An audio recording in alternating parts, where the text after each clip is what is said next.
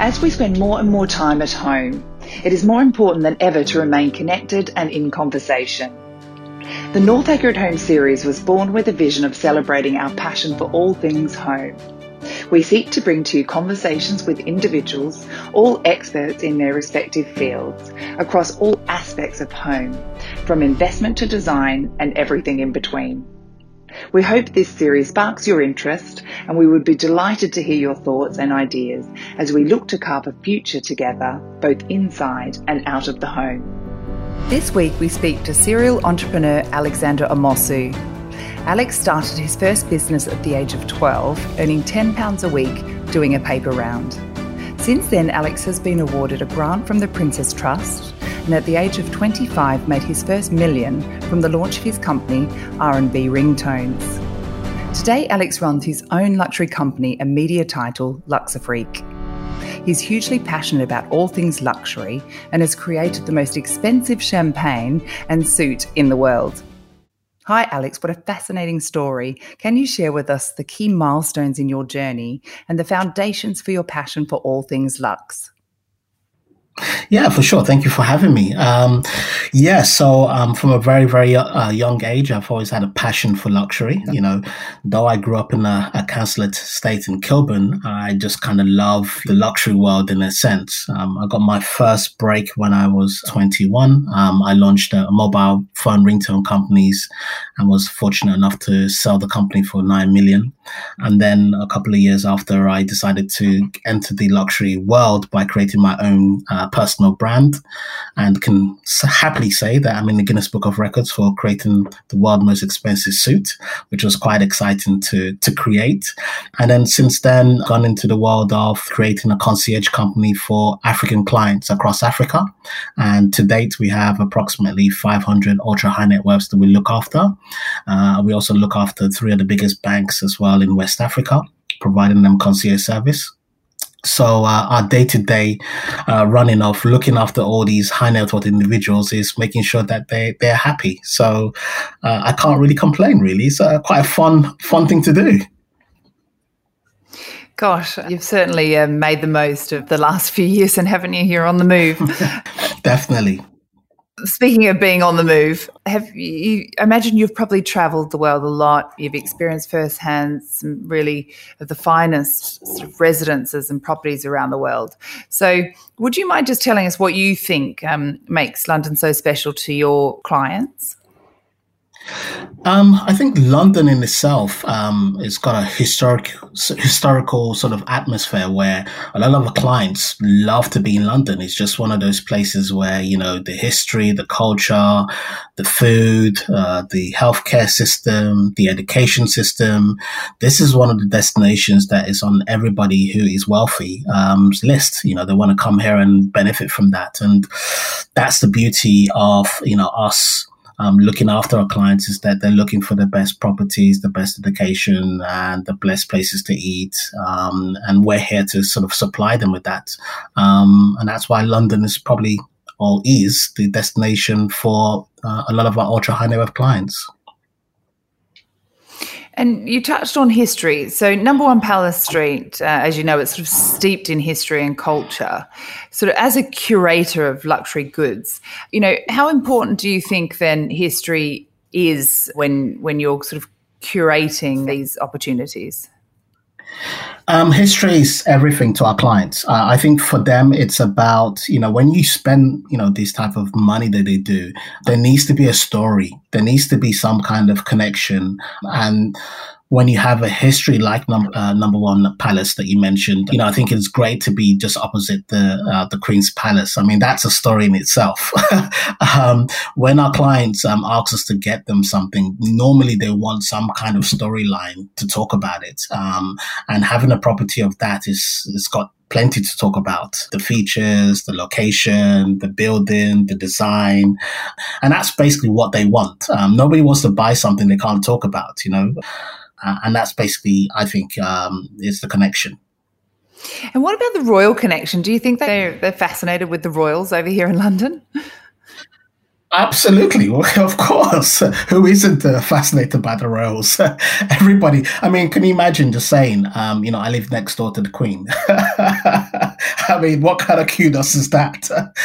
Not many people can say that. Um, and I think there's there's there's lots of benefits of, of being in London, and uh, I think there's that's one of the I think the highlights of it is to be able to say something like that. I mean, I can't say that, but um, they can. Yeah, it's definitely um definitely a draw card, isn't it, to say that you've got the Queen as your neighbour. Absolutely.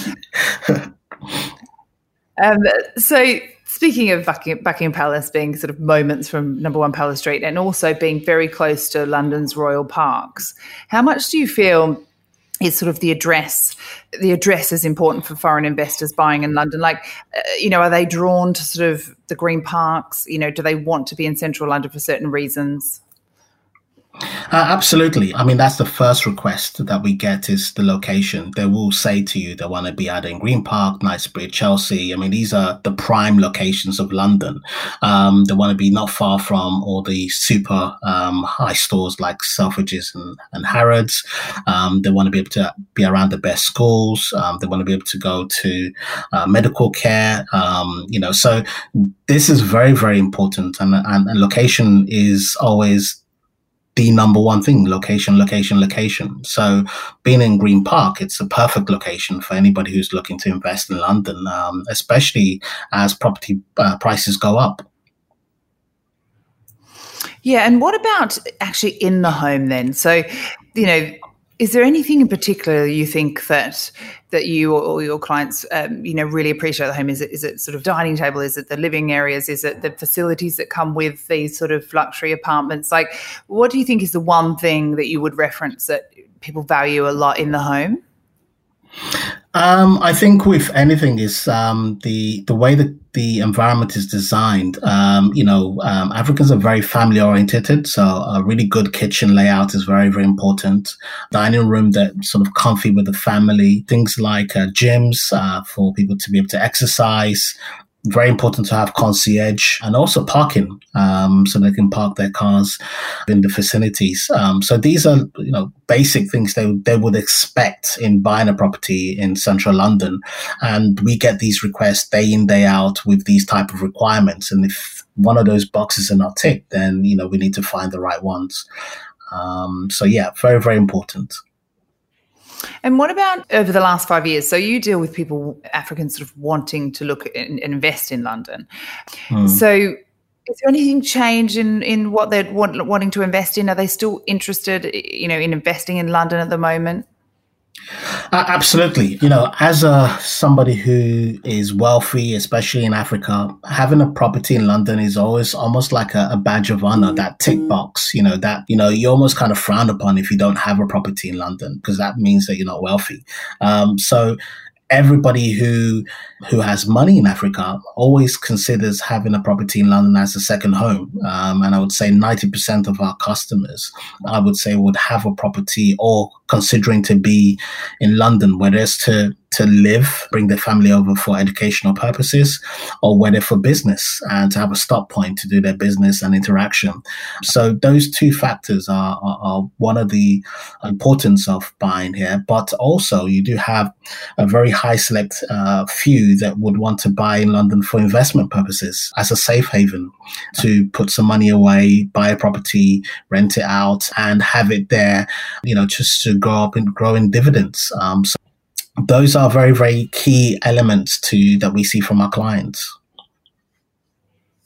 Yeah, which makes sense. And and with the pandemic, I know that people are valuing, I guess the perception of the home has changed a little. Do you feel that that people are thinking that they'll invest more in property because they're sort of valuing uh, property more so at the moment? I, I think the pandemic has kind of given people a, a, different perspective in life. You know, we've all been bound at home for so long um, that definitely being able to have something outside of your normal bubble is, is, is, is a high. Um, we've seen an increase of people just generally asking questions about the, uh, the London property market. You know, is it the right time to buy? Uh, is there any benefits within the marketplace? Is property prices looking to increase? Um, so we've seen an increase of people asking those questions And I think, you know, this is the perfect opportunity for a lot of our clients to start looking and, and, and buying properties and securing things right now. Yes, I think it's a good time for them, to be honest. Thank you. That gives us some really great insight. If we now just move on to the Broadway architecture, it takes quite a lot of inspiration from the surrounding Art Deco architecture, fashion, and jewelry designs from that period. Um, and I know that you've mentioned before that you've you've designed world's most expensive suits. Can you talk to us a little bit about inspiration and how you sort of found inspiration to do that? Yeah, um, you know, I draw inspiration from um, everything day to day life, uh, family, um, walking up the road. Um, when I decided to make the world most expensive uh, suit, you know, I, I, just basically decided that I was not going to just make a, a, normal suit. I wanted to create like the Rolls Royce of the suit industry and drawing from, you know, the ideas of creating using the best fabrics in the world, which is Vicuna and Pashmina, uh, making the buttons in 18 karat solid gold and cross it with diamonds, um, making um, the inside of the fabric um, in velvet, even down to you know working with a, a, private jet company so that you can get flown around the world, complimentary with a suit. It's just you know you just go into this world of you want to create the best thing that you can ever do. And I think that's kind of similar to the Broadway in terms of you know the ideas of using diamonds for the name and coming with the creativity, the architecture, the style, the look and feel of the, the place. And I think, you know, that's how people do. If you're a creative person, you want to draw in from the best you can and create something that is beautiful to somebody. And I guess that's how I kind of work, you know? Yeah, absolutely. And I think that's, uh, you're right. That's actually how probably Northacre uh, created the Broadway and also the masterpiece, number one Palace Street. So it's also just fabulous to hear your insight from your market, you know, on, um, on investment from the African market.